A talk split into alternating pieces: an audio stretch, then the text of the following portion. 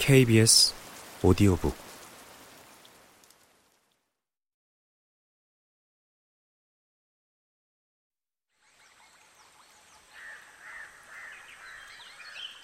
오후가 되면 우리 집 앞 섬진강에는 상류로부터 흘러내려온 윤술들이 보인다.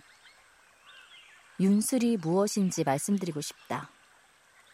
우리가 물을 볼 때 반짝하고 빛나는 그 구슬 같은 알갱이, 그것의 순 우리말이다. 내가 하루 종일 강가에 앉아있노라면 햇살의 변화와 함께 윤술들이 몰려든다.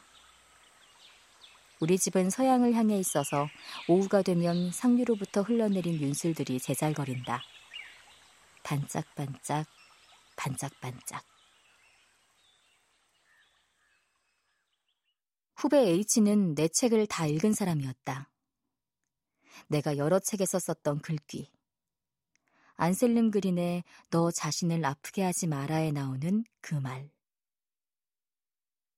내 인생을 송두리째 바꿔놓았던 그 말의 의미를 너무 잘 알고 있는 사람이었다. 현대인은 늘 피고인석에 앉아있으면서 모든 사람을 상대로 자기 자신을 해명해야 하는 그릇된 표상을 지니고 있다.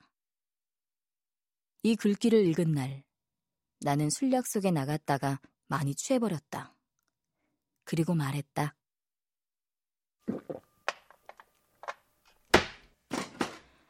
나는 저 의자에 다시는 앉지 않을 거야. 오늘부터 내 배심원들 다 해고야. 돌이켜보면 내 술주정 중 가장 훌륭했던 말. 생각나? 내가 다시 물었다. 나지. 후배가 대답했다. 너 지금 오래도록 그 피고석에 앉은 거였잖아. 후배가 굳어지는 것이 느껴졌다. 심리학자들은 말한다. 사람이 10 모이면 그 중에 3은 나를 좋아하고 3은 나를 싫어하며 나머지 4은 별 관심이 없다. 여기서 5이 좋다고 하면 당대 최고의 인기 스타일 것이고 5이 싫다 하면 국민 페류나일 것이다.